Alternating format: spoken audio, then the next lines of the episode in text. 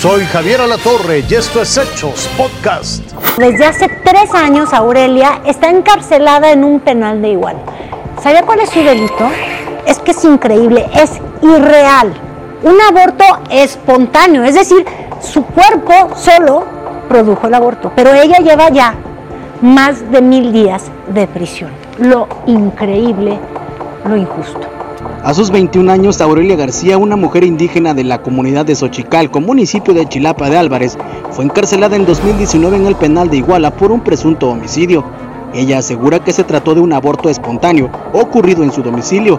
Por ello, desde el reclusorio, pidió ayuda para que se haga justicia por su caso. Al llamado acudieron organizaciones defensoras de los derechos humanos de las mujeres en Guerrero, quienes descubrieron que la detención de Aurelia violentó sus derechos y todavía ella no estaba recuperada, todavía no se sabía absolutamente nada de los hechos, del producto, de nada y ya estaba siendo detenida, esposada a la cama del hospital. Ya estaba siendo oficialmente detenida por el delito de homicidio. Para las defensoras de Aurelia, el encarcelamiento violó todos sus derechos, pues no tuvo un representante quien tradujera a su lengua materna náhuatl lo que estaba pasando, por lo que afirman nunca supo lo que el juez dictó del caso. Señalaron que desde el 2020 han tenido audiencias con las autoridades y se obtenga libertad de la femenina y junto a derechos humanos reúnen las pruebas necesarias. Pero quien tiene que demostrar más allá de toda duda razonable que Aurelia cometió un delito es la fiscalía. ¿no? Las pruebas que nosotras presentamos nos consideramos que efectivamente abren la duda razonable que se requiere para señalar una sentencia absolutoria para Aurelio. ¿No? Y no solamente, no solamente abre la duda razonable, deja absolutamente claro que el delito no existió. Las defensoras de Aurelia indicaron que dentro del penal en donde la joven de ahora 23 años fue encarcelada, por lo menos hay otro caso similar en donde también se violaron los derechos humanos de una joven. Supimos justo por Aurelia que había otra chica que estaba en la misma condición que ella ¿no? Pero no se ha hecho la revisión, no sabemos eh, quiénes, eh, o sea, cuántas están en la misma situación de Aurelia. Por su parte, vía telefónica, la Comisión de Derechos Humanos en Guerrero señaló que se analiza la situación jurídica de Aurelia y se llevaron a cabo acompañamientos en las audiencias dentro del penal. Uriel Bello, Fuerza Informativa Azteca. Y fíjese usted, vamos a ir a este tema de las cartas bomba y amenazas en embajadas y consulados de Ucrania por todo el mundo. Y esta vez fue España la que de veras dijo, atención, atención y aumentar la seguridad. Ya son 17 embajadas o consulados generales de Estados Unidos y Ucrania, ubicados en distintas naciones, los que han recibido amenazas en forma de paquetes sospechosos. Cartas explosivas que han tenido que detonarse con ayuda de equipos antibombas.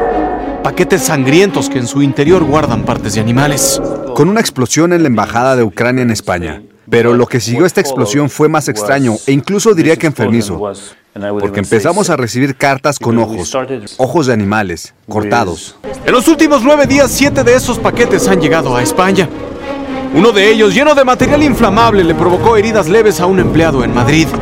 El objetivo, según la diplomacia ucraniana, es crear terror en las sedes de sus embajadas y consulados. El remitente, aseguran, está en el Kremlin. Me siento tentado a decir, nombrar a Rusia de inmediato, porque primero que nada tienes que responder a la pregunta, ¿quién se beneficia de eso? Y definitivamente esta campaña tiene como objetivo sembrar el miedo y aterrorizar a los diplomáticos ucranianos. La embajada rusa en la capital española de inmediato se desmarcó de las acusaciones y por medio de un posteo en Twitter condenó el envío de dichos paquetes y misivas. Sobre el responsable no hay prácticamente nada.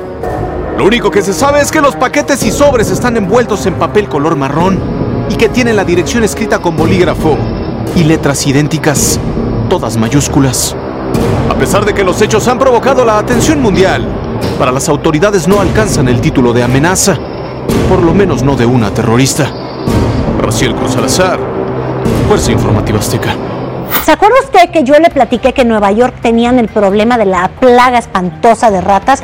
Bueno, pues van a pagar lo equivalente a 3.5 millones de pesos para que expertos acaben con esta plaga de ratas que los afecta pues sí, desde ahí me ponen varios meses, nombre, desde hace años.